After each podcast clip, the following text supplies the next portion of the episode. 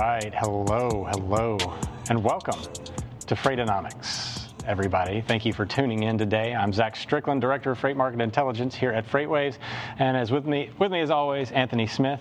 Hello. Lead economist. Anthony uh, Smith, lead economist, yeah. Yes, and we are joined today by a very special guest, Henry Byers, our resident maritime market expert, and of course, lots of industry knowledge there. So if you can't guess, the, the, the topic of today's show will center, of course, around a lot of what we're dealing with on the maritime sector, imports going haywire. We talked about it ad nauseum uh, on many of our channels now, but it still continues to be one of the most, uh, the strongest supporting factor for the domestic freight market uh, here in 2020, uh, the year that won't end. Uh, and, you know, Something that we uh, are going to dive into here in a little bit is just how long do we think that's going to last and support, and are there some risks associated with it? And of course, Henry is going to give us his insight there, and we're going to break down a little bit of the da- data uh, that lets us support some of that theory. But in the meantime, Anthony Smith, what are you doing? I am on this beautiful FreightWaves laptop here, but I am monitoring LinkedIn and Facebook as always because we are streaming live. So if anything we say strikes a comment within your head, put that out into the universe or the internet here. I will read those comments out. If you have any questions for me, Zach, our maritime import export uh, expert here, Henry Byers, let us know and we'll get, get it out there.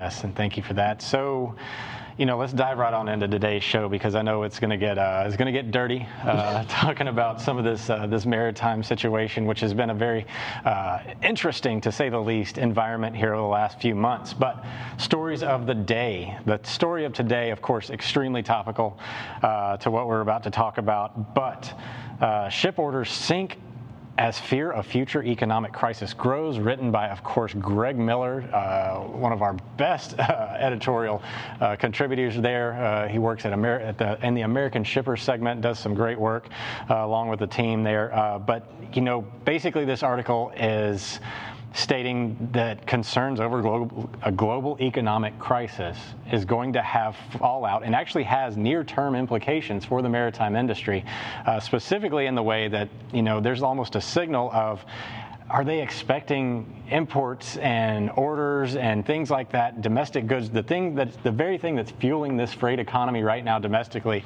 uh, to fall apart in 2021? And they had a survey uh, that went out and basically they've done this for the past three years, uh, and they, you know, every year there's a concern for this global economic meltdown that's going. It's always a threat that they they're always on the lookout for. It's kind of like you know the chicken little skies falling situation um, but you know i think you know the big takeaway here is that last year the big uh, concern uh, in the maritime industry was the decarbonization uh, where they were trying to get some of these, you know, these ships out of the water and, and put into the, you know, scrubbers, uh, so there's not as much carbon emissions, cleaner for the environment, et cetera. For the, the diesel fuel, the bunker fuel can no longer be used unless you have these scrubbers on it.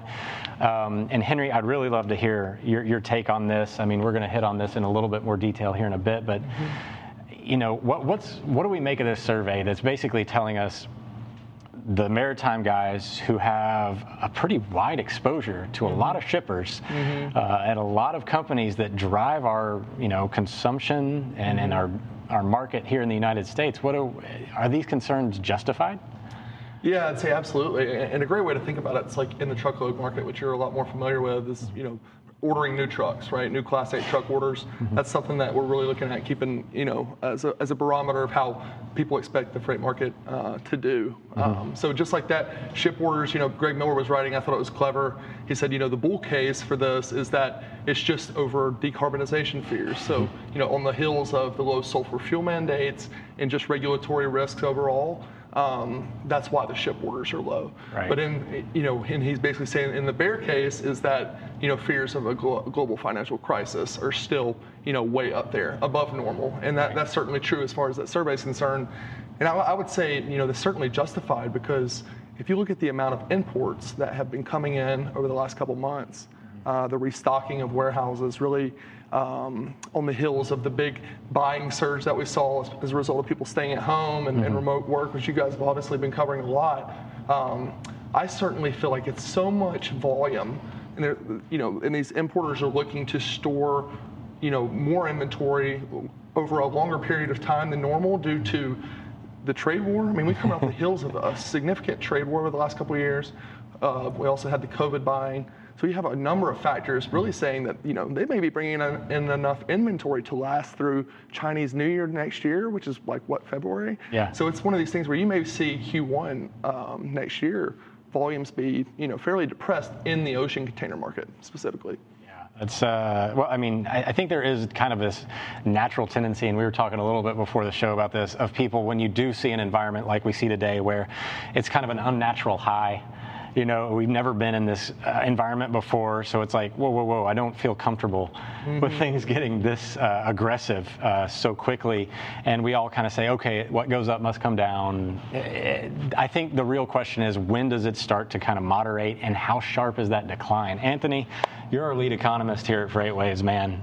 Yeah. Shine some light on what you're seeing on the, you know, relate it to the, you know, what we see here domestically, some of the indicators that you're looking at that, you know, may support or deny what, you know, what Greg Miller's surveys kind of telling us here. Definitely, I think uh, so. One of the things that Henry just mentioned was those orders coming in, and I think that capacity crunch. And I think we've always been seeing some of that capacity crunch. And I think we're going to get into this a little bit, of course, next week when we talk LMI stats, but just a little preview for next week, looking at what's happening with warehousing, especially downstream on the consumer side of things.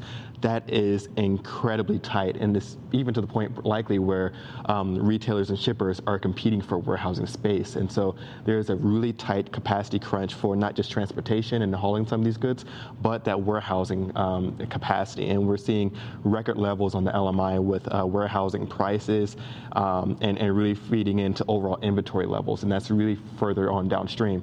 Conversely, when we're looking at something more upstream, like the, um, the the ISM, so the PMI, more manufacturing facing, new orders tick down about 7.4 per, uh, percentage points. So still very much in growth because it's at 60.2, it's above 50, but we are seeing some declining trends or slower growth for that manufacturing segment, even when it comes into new orders. And so I think there's that divergent trend that we've seen much of throughout the year of um, strong consumer activity, not so much industrial sector activity, um, but downstream is going to be such a capacity crunch. I think we've seen that a lot um, throughout the, the year. And I think this is only going to get amplified, especially as we move into some of those e-commerce holidays. We're looking at Amazon Prime coming up. We're looking at Best Buy, Walmart, all these big shippers out there.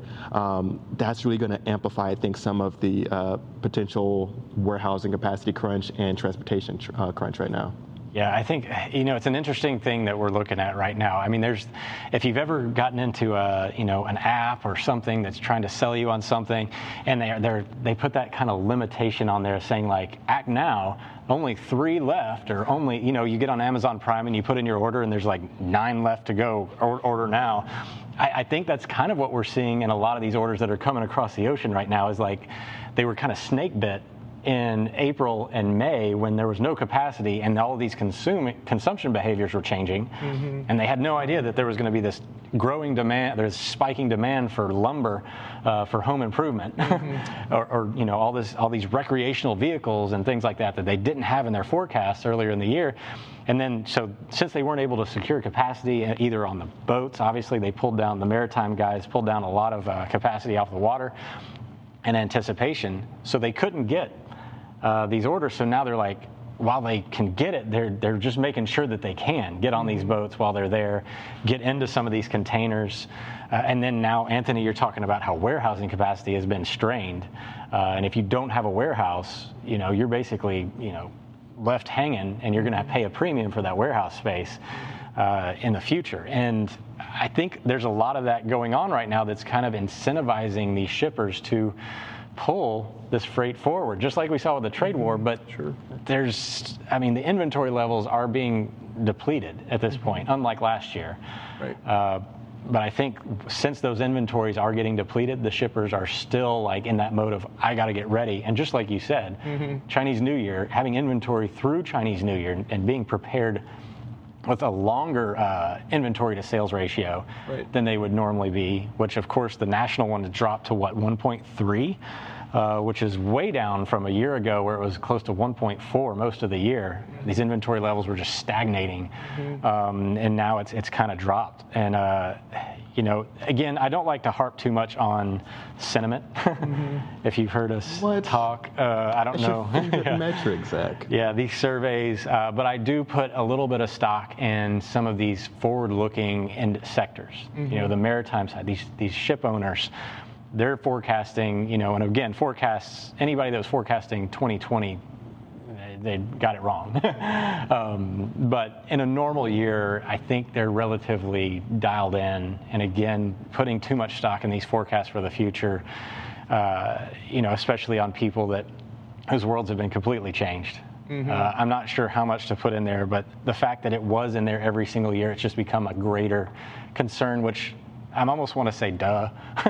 you know, like, wow, we live in this volatile environment, and we can't uh, we can't be confident in what's going to happen next. Uh, it's almost like, a, okay.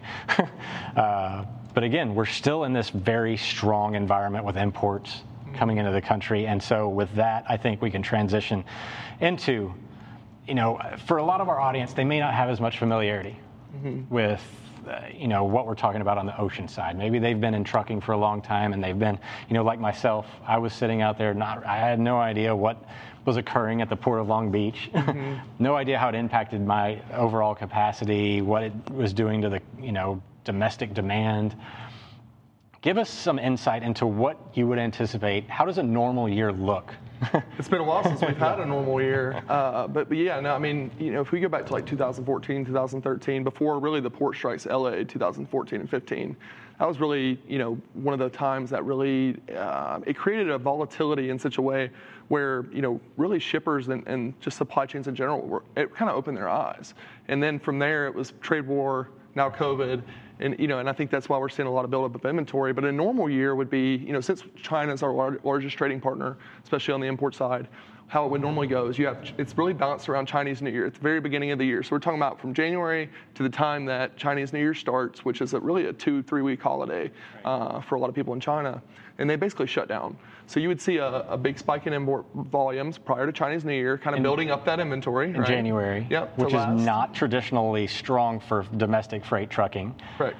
So they're building inventories Yep. just to make sure they have something while, you know, because how long is it for Chinese New Year to Your logistics company's about one to two weeks, but everybody else is generally two to three weeks. I mean, you know, some I've even heard stories about workers. You know, they work until Chinese New Year and they just go back to the rural countryside. You know, probably not so much anymore, Right. uh, but but they certainly take. It's a serious holiday. Yeah. And then, of course, you have a long lead time before they get back into their factories. And, and again, traditionally, a lot of them change jobs. Well, think about it. Like This year, uh, COVID happened simultaneously with that holiday, Yeah. which was so interesting. Um, you did have that build up before the holidays, but if we look back to 2018 with the tariff pull forward, you actually had a lot of that freight come in uh, because the tariff deadline on. January 1st uh, didn't have such a spike, and then you kind of saw inventory trickle out and truckload throughout the year. Um, but let's get back to the, what a normal year would look like. So you'd have Chinese New Year, two to three weeks. Um, then freight would generally be, you know, slow to, to increase, usually about late May, early June is when you start to see an increase. Um, and then you really, you know, peak season, what we consider peak season in maritime, because we're talking about maritime containers, Right. right? That's different than really the truckload peak season, but generally late August, early September. Um, and you usually see ocean container rates generally top out around September 15th, October 1st, and then you know uh, it slowly declines all, through the through the new or through the new year, and then you see that build up before Chinese New Year. Yep. So basically, this kind of choppy first part of the year in January, and then it kind of slides down, doesn't really get back going until summer uh, before kind of moderating into the winter. Uh, Yep. yeah, that's, you know, and this year, what has happened this year? Like This year, we've seen a pull forward. I mean, you, you certainly um, you could make a case that you saw a pull forward last year, and it was it, it really led to generally between May and September. You had uh, you didn't really see a spike like you normally would. Um, this year's been much more of what we would be used to, except it's been amplified by about 80 to 100 percent uh, in terms of volume, and that's what really concerns me, Zach, because that's so much volume. Generally, I say whenever the Port of Long Beach and the Port of Los Angeles handles an additional 200,000 TEUs over any two-month period, it causes quite a downstream, you know, effect on the truckload industry specifically. um, but we've handled more than that this year, and I think that's why I'm really. I'm not concerned as much as I'm just, you know, I'm saying, you know, let's let's make sure we're keeping an eye on things because there could be so much inventory built up here in the U.S. Um, that imports could be depressed, and but you could see that's eventually going to play out into the truckload market, right? Right. Um, so that's why I say, you know, the, the getting's good right now, and, and Right. certainly take advantage. But at the same time, um, you know, the bullish case here to keep rates artificially high would be to keep order books low, right? Because you don't want to increase that capacity. Um, but but I think the, I think the ocean carriers, because like we're talking about with the PMI, those new purchase orders go on those ships. Those guys are pretty in tune with what's happening. So I think they're certainly wary. And you also had a lot of capacity come online this year. There's plenty of capacity in terms of vessel capacity, in my opinion. There's not so much capacity in terms of containers, which is also an interesting thing, right? So yeah, I mean, effectively, containers, uh, you know, they have to reposition these containers, and we are obviously at a trade deficit with China, uh, especially on the durable goods side. We don't produce that much, and a lot of the volume that goes overseas is, you know, our garbage, and also uh, some agriculture. Uh, those are not necessarily transported in the same exact container, so there is a huge uh, discrepancy, an imbalance there with container flow. Yeah, it'd be like the head haul index and truckload, Yep. right? Like it's a major, major head haul lane for carriers. Right. And uh, just like you're mentioning, like a lot of times importers have what they what's known as like 14 free days. Um, and that, you know they generally strong arm ocean carriers into accepting that type of uh, free time. And what that means is that they can keep their containers outside and keep basically keep that capacity at their distribution centers for that long before they have to, before they get penalized for not turning it back in on time. So you take you take Walmart's import increase, Amazon's import increase, Target, I mean the largest you know top 10 importers, and they all have 14 free days. Right. That's where your deficit and and they're trying to bring more volume in. So that's why 40 foot, 40 foot high cubes are really at a huge deficit right now. It's because it's for that exact reason because all of those are sitting there waiting for that backhaul, but they can't get out to be backhauled back. Um, so and that's where you see like I- iRail Los Angeles right now, um, which is the inbound empty containers for international, Right. is spiking up, you know, way up out of places like Chicago because they're just trying desperately to get any containers they can back overseas for this volume. And so the maritime, the shippers, the carriers on the water, one was the boats, they own the majority of the 20 and 40s, correct? 20 foot and 40 foot containers, correct? Yep, generally, but you do have some leasing companies as well. Okay. And, uh, you know, and some of the freight forwarders, I believe, own some stock in those containers as well. Yeah, I'm sure. I'm sure. Um, but but generally, it's the ocean carriers and a, and a few leasing companies. So effectively, you know, one of the things that we've written about here at FreightWaves is that you can actually track the empty container flows, and there'll be a signal uh, for, eh, you know, expected demand in a lot of cases. You know, especially on the rail, we track that here in our sonar platform, where you can see, like you mentioned, uh, iRail empty, inbound rail container flow empty, going into these port areas like Los Angeles. There's only a handful of rail heads in the in the United States, so it's all, there's only so many places that, that you can look. Um, we looked at it last year in uh, the port of New York, New Jersey. We saw import uh, em- empty container flow going in to uh, the East Coast uh, port area where you know normally you don't see that kind of imbalance, uh, but they were pushing them back that way, and sure enough, there in a month or so we had a strong uh, peak season uh, in the Northeast. So, and and again, the rail company for the 53 footers, which are the ones that we tend to consider domestic intermodal, uh, a lot of the carriers, the rail, uh, the rail carriers, and some, and obviously JB Hunt, uh, Knight Swift, they own those trailers, correct? Yes. Okay. So that's that's a little bit of different environment with the 53s and the 20s and 40s. Certainly, uh, in regards to how ocean carriers negotiate their contracts, and the that's why when you tend to see a lot of volume coming into Los Angeles and Long Beach, and it doesn't. This year, it's shifting into truckload, or at least Right. it did for, for at least a couple of weeks, because all that was really time-sensitive goods needed to get back on the shelves ASAP. But once that two, three weeks went, you saw those transloads in the 53 foots happen because they usually are a little bit more lenient on their free time restrictions. So generally, they tend to use those as like a, a, a temporary warehousing solution. So like a Knight Swift, for instance, would tell you that I, I bet a lot of importers are coming to them saying, "Hey, we need to just put these in some 53-foot containers, and how long can you leave them at my uh, at my distribution center?" Right. I bet that's happening uh, across the board. So you probably have some good deficits there too. Okay. Yeah, Yeah. Henry. Um, just curious from like a, you, you- you're talking about you know a lot of the current conditions and how we've had so long from when uh, we had a normal freight year, and any kind of forecasting is almost like a shot in the dark. But really curious to hear how you really see the first part, for especially the first quarter of 2021 playing out.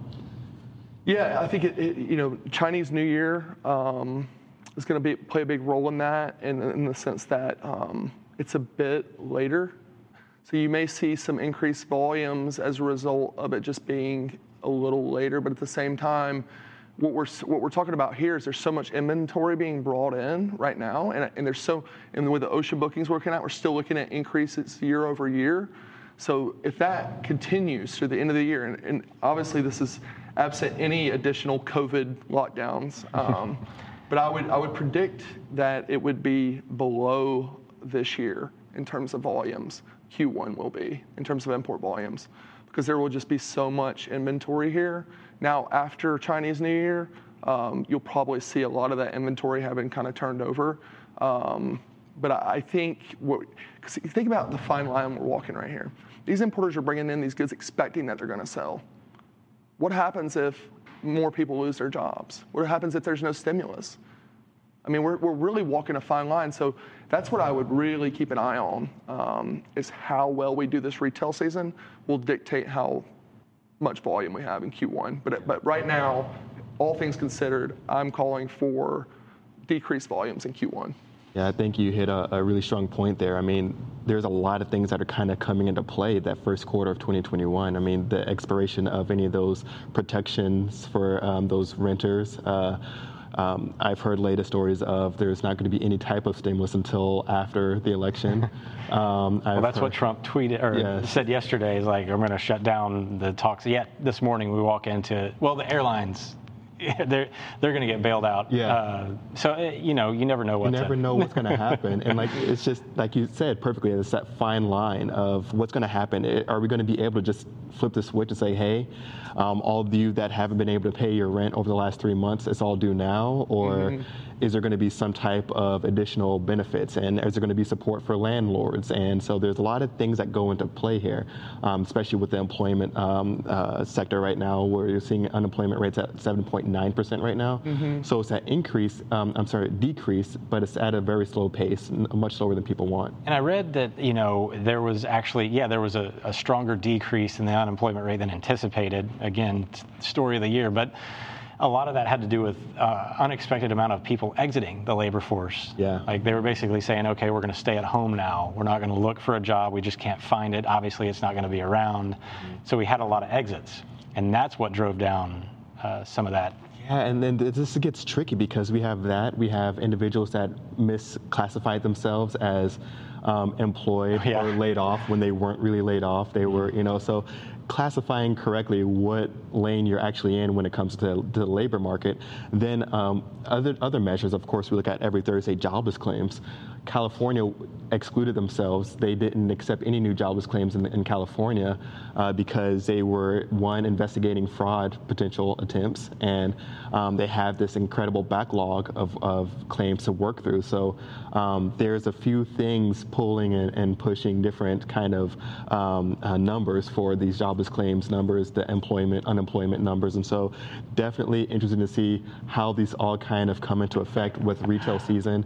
But even if there is some type of slowdown in overall retail sales, I think one thing we can be sure, though, of home improvement goods staying strong, most likely, and e-commerce retail sales uh, likely staying strong within that double-digit growth.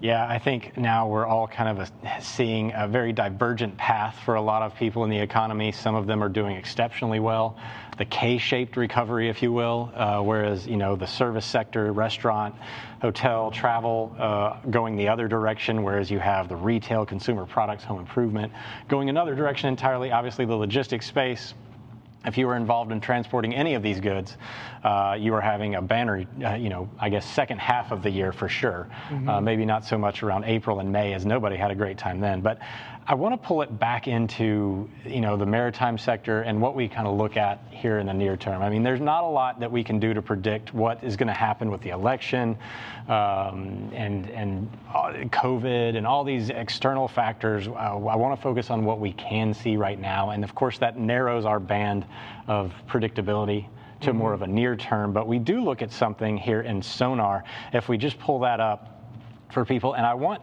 you know, I want you to kind of explain, uh, Henry, what we look at when we're looking at our ocean shipments uh, indexes, because you are mm-hmm. one of the authors of this this wonderful report. And you know, I've got China pulled up as our trade country, um, and then of course it's coming into all U.S. ports right now. Mm-hmm. Uh, let's just make it a coming into Long Beach. So what is this?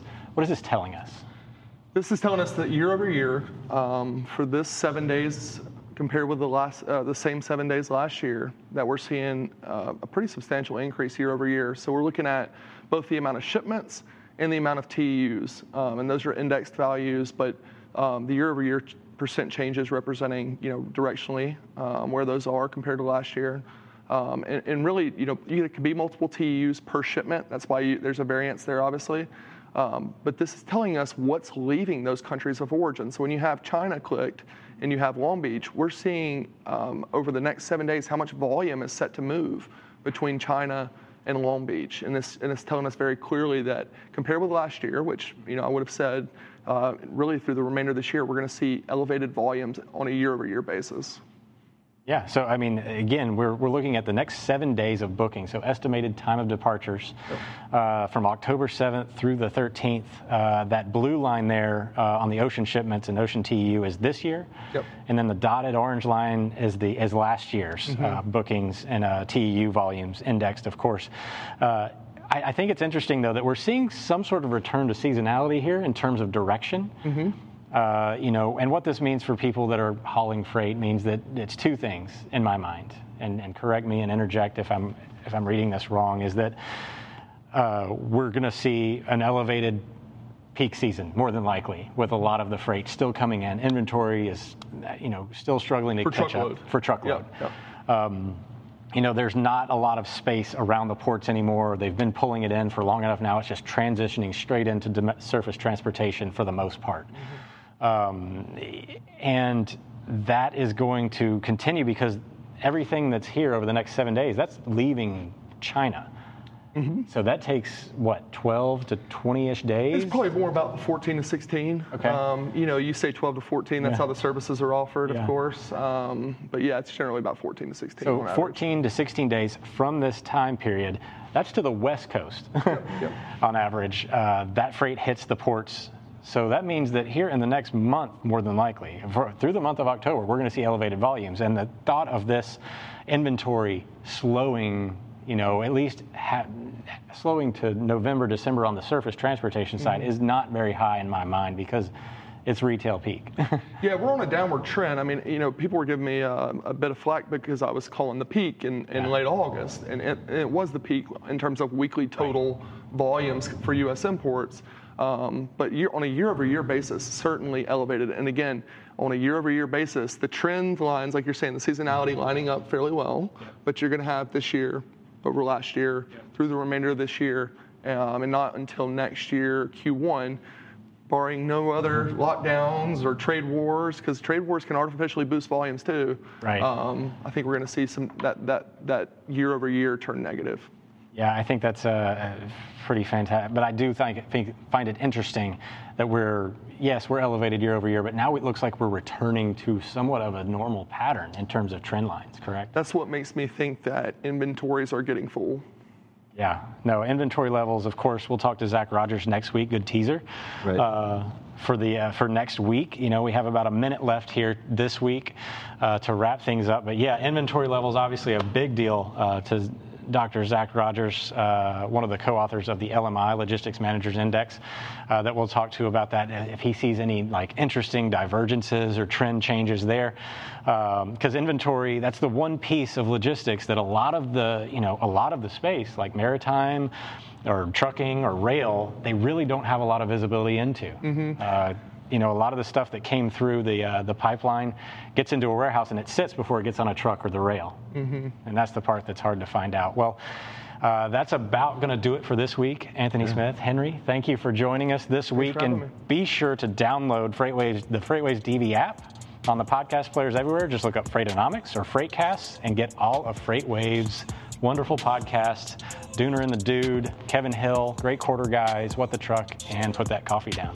All of them. All of them.